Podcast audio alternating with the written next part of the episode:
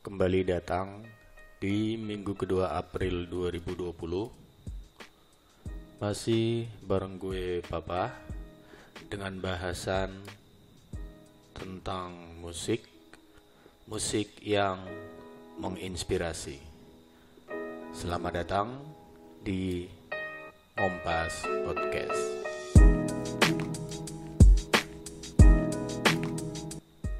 Mungkin lu sebelumnya pernah dengar gitu, ada gak sih orang yang benar-benar gak suka sama musik? Kecil banget sih kemungkinannya, karena gue yakin orang Indonesia yang dia dewasa itu udah pasti pintar nyanyi, minimal satu lagu. Cuma yang jadi masalah, apakah ketika orang dia pintar nyanyi, dengan sendirinya juga dia orangnya suka sama musik? Belum tentu sih, karena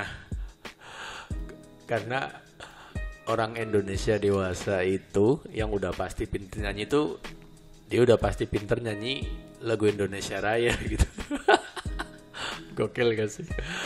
Garing ya bercandaannya, tapi gue serius, gue nggak bisa ngebayangin ada orang yang benar-benar gak suka musik gitu. Minimal dia bersenandung gitulah.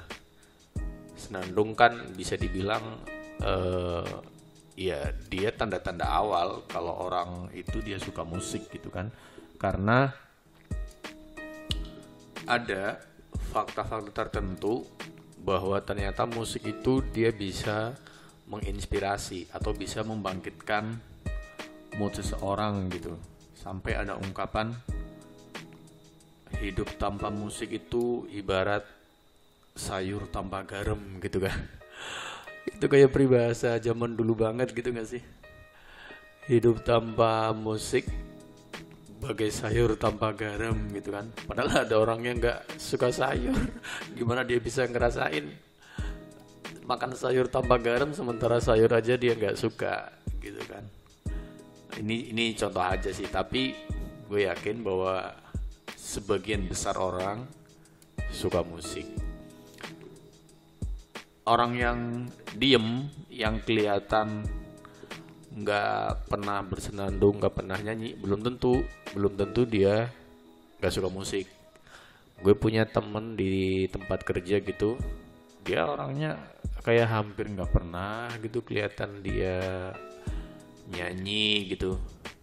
Ternyata dia juga nyanyi. Pas di tempat kerja gue ada acara gathering gitu, ulang tahun tempat kerjaan, dia nyanyi dan orang tuh pada kaget, beneran sih dia bisa nyanyi ya. Dan ternyata gak sekedar nyanyi doang, suaranya tuh merdu gitu. Dia kayak apa ya, kayak bisa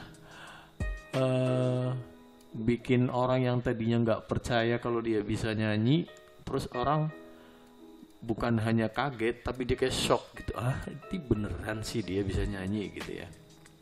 Nah, kembali ke asumsi dasar gue tadi atau dugaan gue bahwa hampir semua orang suka musik.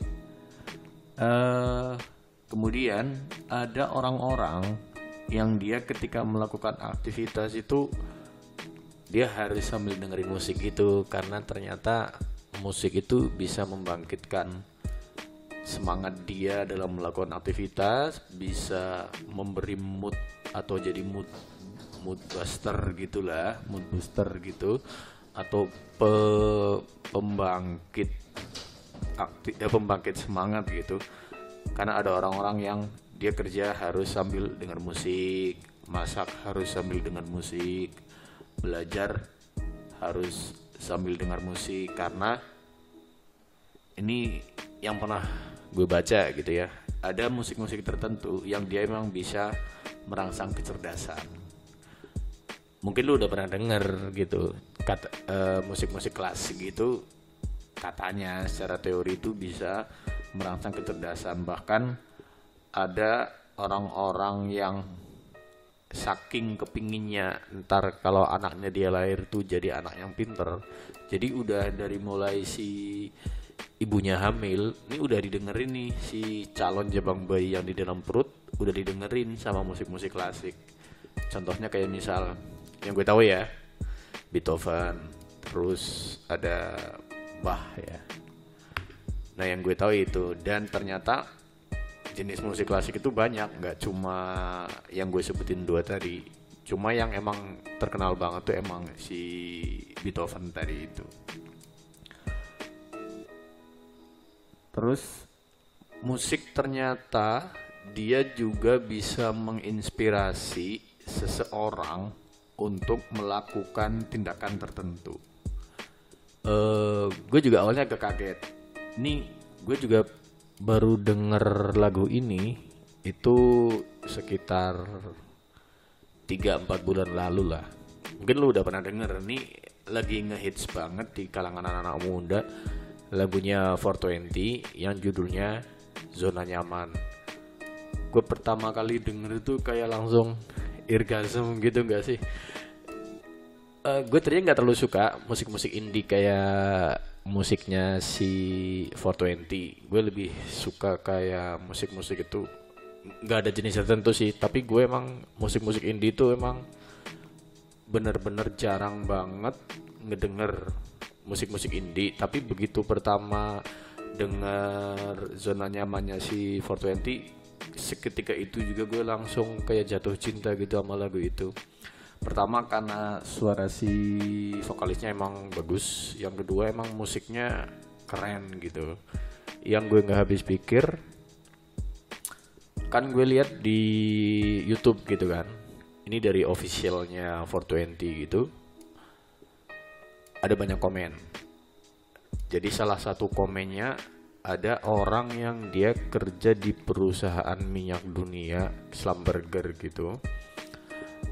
Dan dia resign dari perusahaan itu karena dia pikir dia nggak nyaman gitu kerja di perusahaan itu, walaupun gajinya dia dalam dolar dan kalau dirupiahin ratusan juta. Dan lo tahu apa yang dikomentarin sama netizen lain di YouTube-nya si 420 tadi pas si yang bersangkutan tadi komen kayak gitu, gue resign nih dari perusahaan Schlumberger padahal gaji gue ratusan juta. Tuh orang-orang pada nggak percaya, beneran lo gaji ratusan juta masa dibela-belain keluar hanya karena nggak nyaman gitu. Dan yang bersangkutan emang beneran keluar dan dia punya aktivitas lain. Sekarang dia kalau nggak salah passionnya dia itu seni atau musik gitu lah. Gue juga tadinya masa sih ada orang kayak gitu. Dan emang beneran ada orang-orang yang memilih untuk berhenti dari melakukan hal-hal yang dia sama sekali gak suka, hanya untuk membuat dia merasa lebih nyaman dari sebelumnya. Walaupun secara materi dia dapat lebih banyak di tempat itu gitu. Ini salah satu contoh musik lagu yang dia bisa menginspirasi orang untuk melakukan tindakan tertentu.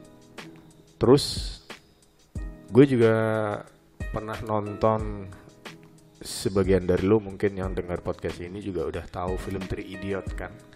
Film Three Idiots ada salah satu scene di mana nama profesornya siapa sih gue lupa, Virus Sastrabudi itu ditemuilah salah satu mahasiswa yang lagi tugas akhirnya ini bikin project. Ini kampus teknik, mahasiswanya bikin project. Kalau yang sekarang lo tahu itu dia namanya, jadi project yang dibikin sama mahasiswa itu dia kayak pesawat kecil gitu yang bisa nerbangin, terus ada kameranya, namanya apa sih, drone. Jadi mahasiswa itu bikin drone, tapi sama si profesor tadi ditolak.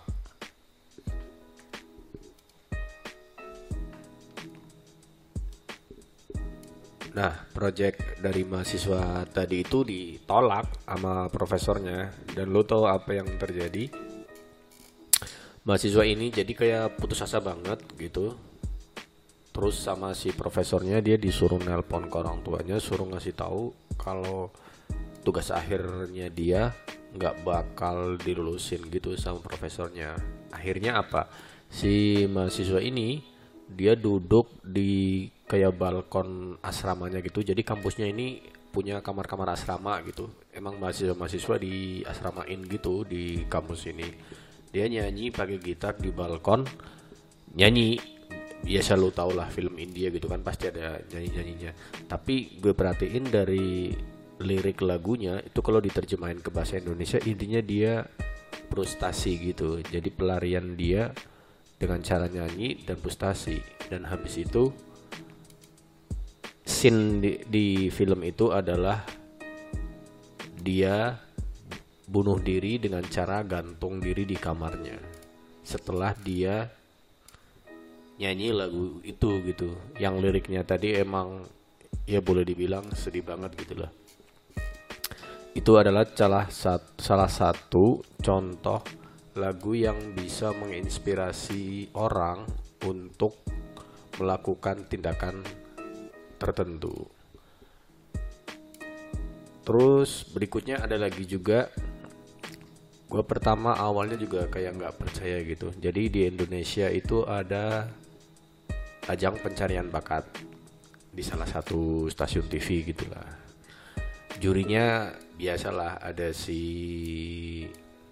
Ahmad Dhani, Baby Romeo, satunya Rosa kalau nggak salah. Kemudian salah satu pesertanya itu ada, jadi dia secara face kayak nggak meyakinkan gitu. Dan si juri ini bertiga kayak nggak yakin. Oh satu lagi berempat, satunya si Afgan. Si juri-juri ini kayak nggak percaya dengan kemampuan si pesertanya. Dan pada saat si pesertanya ditanya, lu mau nyanyi lagu apaan, disebutlah lagu si A gitu kan. Ini juri pada kaget, lu yakin mau nyanyi lagu ini gitu kan. Sementara orang awam, gue aja pertama nonton video itu bener-bener lagu apaan gitu kan. Nah terus ya namanya juri kan dia udah tahu banyak kan jenis-jenis genre, judul lagu, kemudian latar belakang lagu itu tercipta juga tahu. Ditanyalah sama si Baby Romeo ini, si pesertanya, lu tahu nggak sejarah lagu ini tuh apa gitu kan. Terus dia cerita nih si pesertanya, dia cerita bahwa lagu ini itu tercipta di sebuah negara di Eropa namanya Hungaria gitu. Pada saat itu Perang Dunia Kedua, sekitar tahun 1913. Dikisahkan menurut ceritanya si peserta audisi tadi ini, katanya si laki-lakinya ini jatuh cinta sama si cewek gitu. Kemudian dalam perjalanan kisah asmaranya si cewek ini meninggal. Nah kemudian si cowoknya kebetulan dia komposer, dia jago bikin aransemen musik gitu kan. Dan dia juga jago bikin puisi. Akhirnya jadilah lagu itu. Dan menurut sejarah dia masih hidup sampai tahun 16 tahun berikutnya kalau nggak salah. Jadi sejak dia bikin lagu itu sampai 16 tahun kemudian tuh kayak dia udah benar-benar nggak bisa menghasilkan karya lagi setelah sepeninggal si kasihnya itu. Nah dia memilih untuk nggak nyari pasangan lagi, nggak nyari kekasih lagi gitu. Dan lo tau apa yang terjadi? Semenjak lagu itu sering diputar di beberapa negara, kan zaman dulu belum ada TV nih, yang ada masih radio-radio gitu kan. Jadi lagu itu pernah dilarang diputar di berbagai negara karena banyak kejadian bunuh diri. Ternyata setelah diteliti itu setelah mendengar lagu itu. Gue awalnya gak percaya, masa sih sebuah lagu bisa membangkitkan orang untuk bisa sampai bunuh diri gitu kan. Dan ternyata itu benar. Akhirnya lagu itu emang benar-benar dilarang diputar di radio-radio di banyak negara.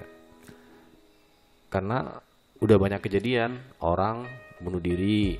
Ternyata ketahuan, setelah ketahuan ternyata di sebelah tempat dia bunuh diri ada tulisan secari kertas. Lagunya lirik dari lagu itu gitu. Terus kejadian juga ada orang meninggal di kamar bunuh diri, ketahuan dia ternyata lagi sambil dengerin radio lagu itu gitu.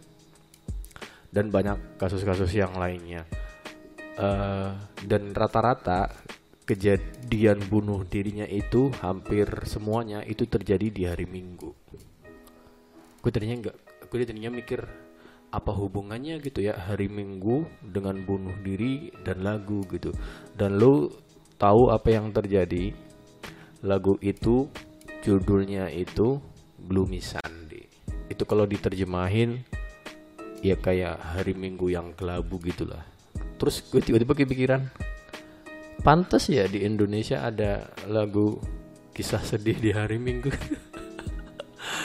Kayak lagunya Koes Plus, tahu nggak lagunya Koes Plus kan? Lu tahu nggak sih band legendaris Indonesia itu, dan lagu ini pernah dinyanyiin sama si Marsanda, Kisah Sedih di Hari Minggu. Gue tadinya ini Koes Plus terinspirasi atau enggak nih bikin lagu judulnya Kisah Sedih di Hari Minggu. Nah, dan lagu Gloomy Sunday tadi setelah sekian puluh tahun kemudian baru boleh diperdengarkan lagi.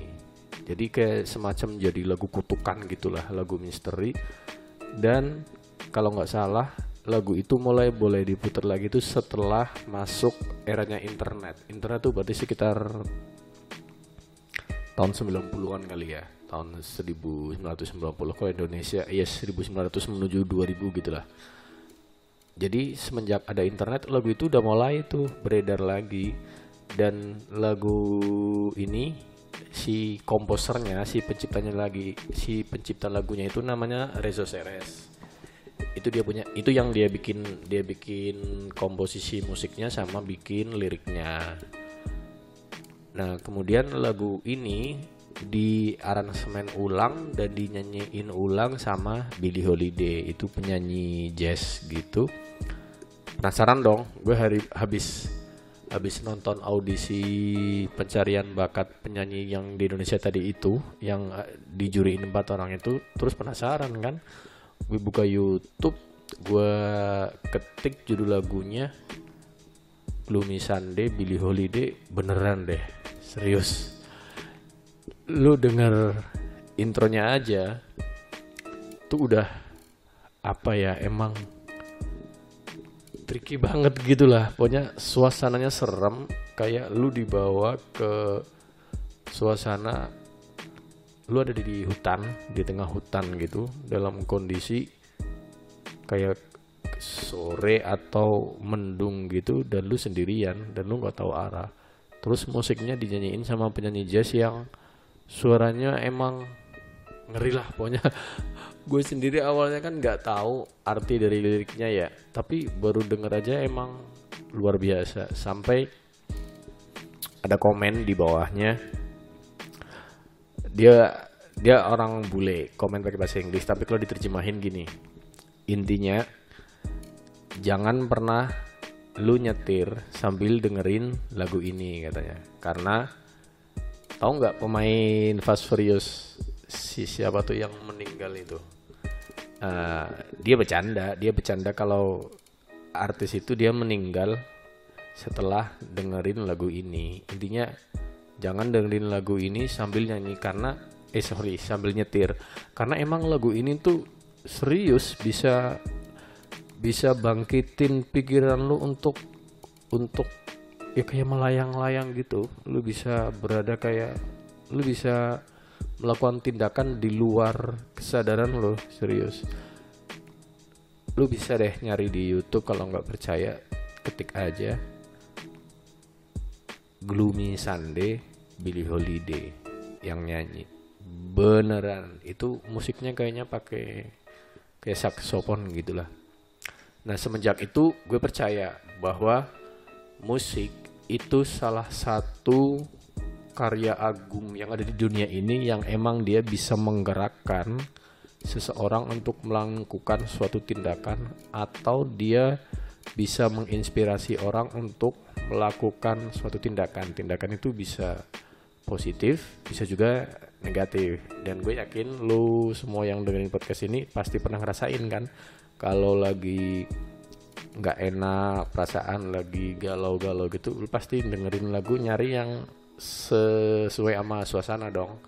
Terus kalau lagi senang lu nyari lagu-lagu yang ceria gitu-gitu kan. Jadi emang ada lagu-lagu tertentu yang dia emang bisa membawa kita pada suasana yang sesuai dengan apa yang lagi kita rasain gitu. Dan percaya, ketika lu denger lagu si Billie Holiday tadi yang Gloomy Sunday, hati-hati beneran. Jangan pernah denger lagu itu pada saat perasaan lu lagi kacau. Gak tahu, gue juga heran lagu ini bener-bener bisa kayak membius orang gitu. Mirip kayak, aduh lupa gue lagunya Adele ya. Ada yang judulnya apa tuh, katanya orang ketika dengerin lagu itu bisa kayak terbawa suasana gitu, karena kemampuan vokal si Adele-nya ini emang bisa merasuk ke kayak alam bawah sadar gitu, sejalan dengan lirik dari lagu itu. Kok jadi pembahasannya tambah melebar, tapi gue yakin percaya bahwa ada lagu-lagu tertentu yang emang bisa membangkitkan mood atau bisa menginspirasi orang, atau bisa membius orang, atau bisa menjadi alasan orang untuk melakukan suatu tindakan tertentu. Jadi mulai dari sekarang gitu ya, kalau lu emang lagi butuh suasana yang semangat, lu pasti udah bisa nentuin nih kira-kira gue lagu apa nih yang pas dengan suasana hati gue sekarang ini gitu kan. Tapi sekali lagi gue tegasin, tapi penasaran, kalau lu emang bener-bener penasaran, lebih baik untuk ngobatin rasa penasaran mending lu buka aja deh lagu Gloomy Sunday itu. Tapi hati-hati, lu dengerinnya pada saat suasana hati lu emang lagi gak galau gitu, lagi gak sedih, lagi gak kacau gitu.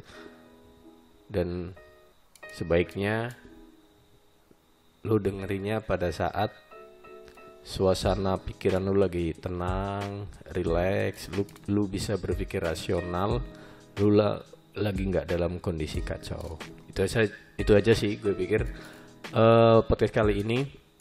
Ini pengalaman gue juga setelah ngelihat audisi pencarian bakat penyanyi tadi, gue baru sadar, oh ada emang lagu-lagu tertentu yang bisa menggerakkan orang untuk melakukan tindakan tertentu.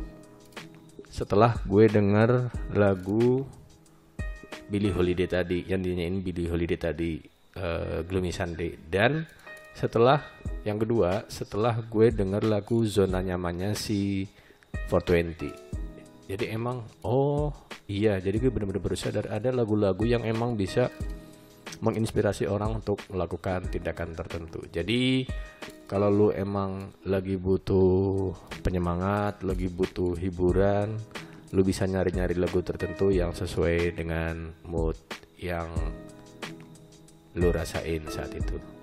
Itu aja podcast kali ini dari gua, Papa. Selamat malam.